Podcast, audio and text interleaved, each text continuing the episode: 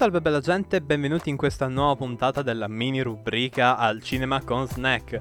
Beh, eh, oggi, come vi avevo già detto nella primissima puntata, parleremo di Ritorno al futuro parte 2. Film che ho visto insieme al terzo, quindi ho proprio visto eh, il flow della trama che viene iniziata dal secondo capitolo finire poi con il terzo. Eh, quindi diciamo che um, questa recensione cercherà di essere il più distaccata possibile, ma se mi sentirete magari, um, come dire, unire o comunque dire cose che corrispondono anche alla terza parte, è anche un po' perché il mio cervello è un po' in confusione perché è come se ho visto un film di 4 ore e passa. Beh, eh, bando alle ciance, io direi di iniziare con la recensione. E quindi, fine introduzione.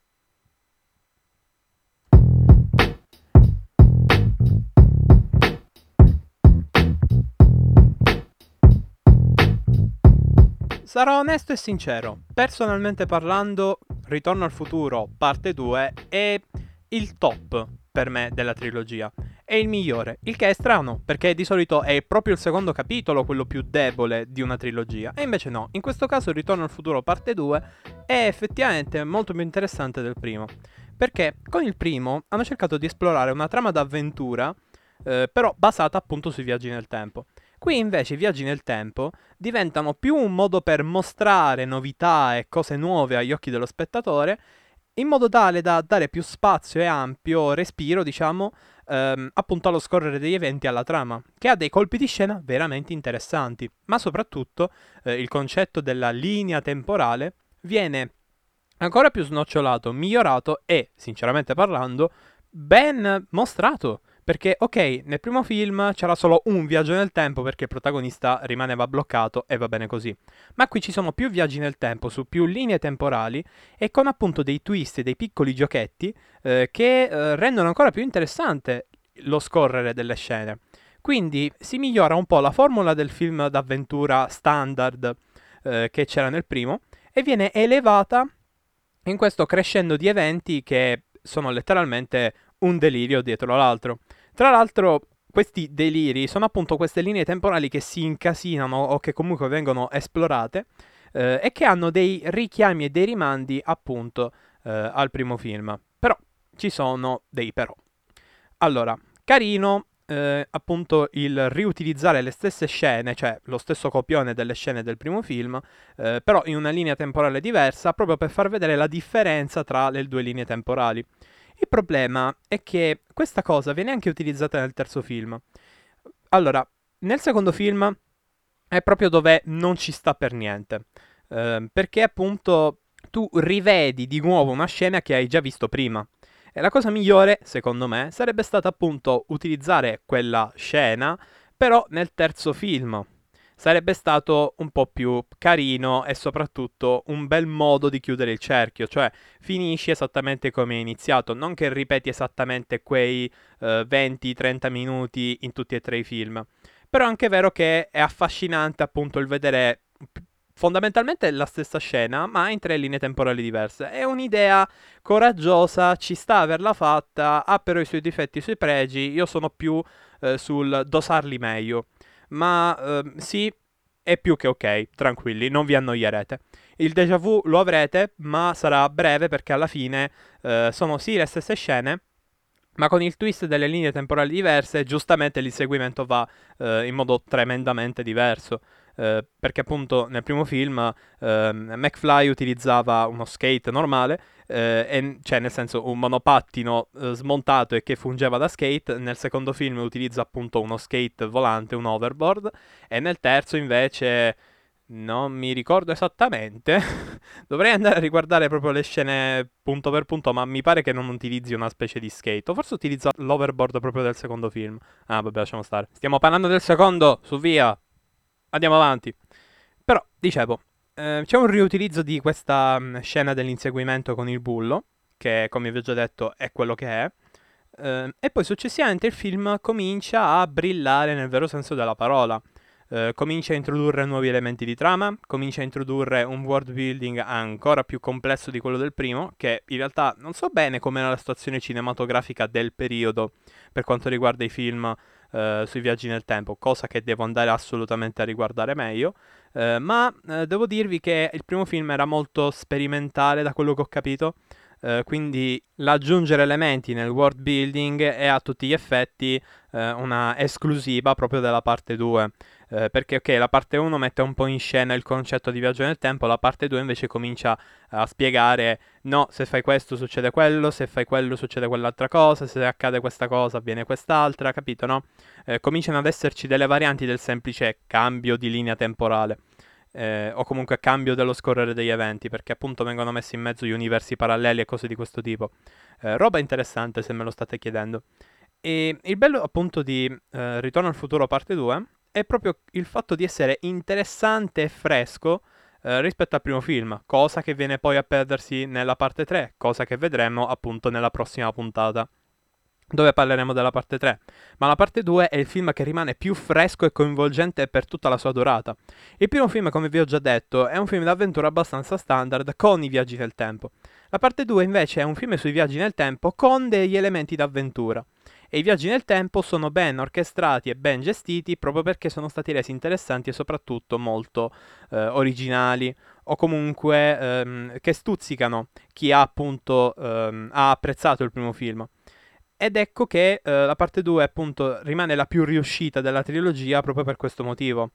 Per il suo essere abbastanza libera di esprimersi e di essere un po' più coraggiosa nell'inserire elementi, eh, diciamo, non classici del film d'avventura, cioè esce molto dal binario del semplice, oh no, c'è un problema da risolvere, tutto il film che passa a risolvere il problema eh, in modo ansiogeno.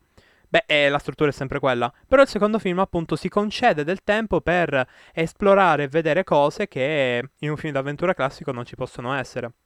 È il concetto del mostrare Ehm, materiale o comunque ehm, roba che a livello appunto dello spettatore possa appunto interessare. È una roba che per esempio molti film attuali non fanno perché ehm, il minutaggio diciamo che viene sempre gestito in modo tale da far vedere qualcosa di ehm, interessante, scoppiettante, ma che in, comunque deve aggiungere sempre qualcosa alla trama.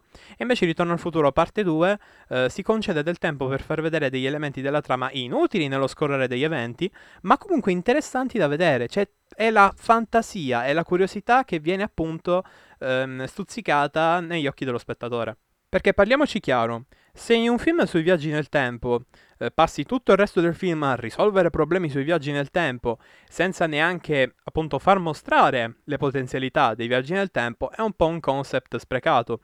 E se nel primo film veniva fatto perché era giusto farlo, eh, nel secondo film le realtà alternative e il futuro vengono mostrati con ancora più eh, novizia dei particolari, con più ehm, amore soprattutto nelle scene. Basti pensare appunto a tutta la parte dedicata all'universo alternativo che si va a creare a metà film. Non spoilerò nulla, almeno nel dettaglio, ma state tranquilli che farete molti cosa cacchio, ma, ma non mi dire, ma aspetta un attimo, ma non è che, ecco, è un continuo dire wow, eh, in sintesi.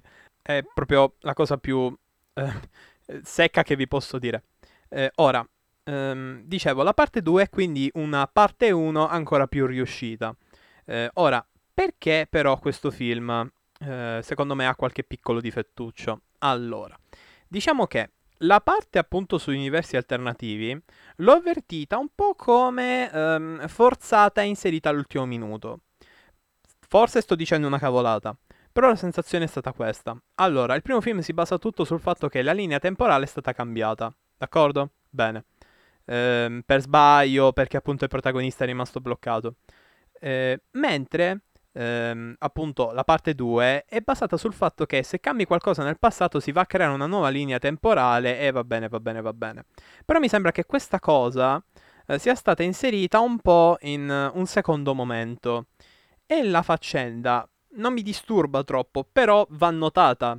La faccenda degli universi alternativi è stata letteralmente inserita in un secondo momento e la cosa si nota.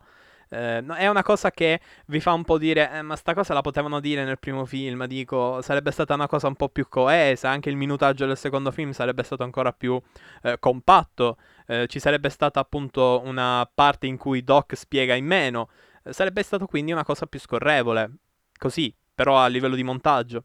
E infatti questa cosa rimane un po' così. Si vede che Ritorno al futuro è un sequel, perché appunto eh, ha un po' retconnato, ma in realtà specificato a tutti gli effetti. Retconnato è un'altra cosa, ma ha specificato un qualcosa che comunque ehm, non è stato minimamente palesemente calcolato in precedenza. È un po' un problema perché anche pensando al personaggio di Doc, tu pensi, beh, penso che l'abbia pensata qualcosa del genere prima, no? Eh, appunto nel primo film. Eh, e invece no, e invece no, è un'informazione fondamentale che viene inserita così nel secondo film. E va bene, ci può anche stare. Non è nulla di malvagio, nulla che appunto ehm, eh, dia problemi, ecco. Ehm, tra l'altro, eh, Doc parla sempre del fatto che ah, eh, non bisogna cambiare la linea temporale, ci, se no ci sono gli universi paralleli. E invece, ehm, praticamente l'inizio del secondo film è proprio andare a cambiare il futuro. E qui capite bene che la stazione è un po' eh, strana, è un po' come se il personaggio si contraddicesse da solo. Almeno questa è la mia sensazione, questo è quello che ho avvertito io. E, ehm, però per il resto non sono cose che appunto vanno a rovinare l'impatto del film. Però come vi ho già detto anche nella prima puntata c'è anche il problema dei terroristi. Anche qui siamo praticamente nello stesso giorno a livello di presente, attenzione, in cui i terroristi hanno fatto il casino che hanno fatto nel primo film. Non c'è traccia di questa sparatoria assurda che c'è stata in mezzo alla città. E infatti anche qui altra incongruenza. Insomma, eh, la cosa divertente di Ritorno al futuro è proprio che ha incongruenze non nello scorrere appunto eh, degli eventi e quindi nella linea temporale. Non ci sono incongruenze da quel punto di vista, ci sono incongruenze dal punto di vista appunto eh, del film come pacchetto intero. Queste cose ovviamente eh, stonano un po' e se te ne rendi conto durante la visione ti fanno storcere il naso, ma non è roba che ti metti lì ehm, a criticare aspramente perché letteralmente tutto il resto del pacchetto, quindi tutto il resto del film, primo e secondo, sono semplicemente perfetti. Altra nota di demerito, questa però ancora più ehm, diciamo visibile, è il personaggio di McFly e la sua evoluzione come personaggio. Mi spiego.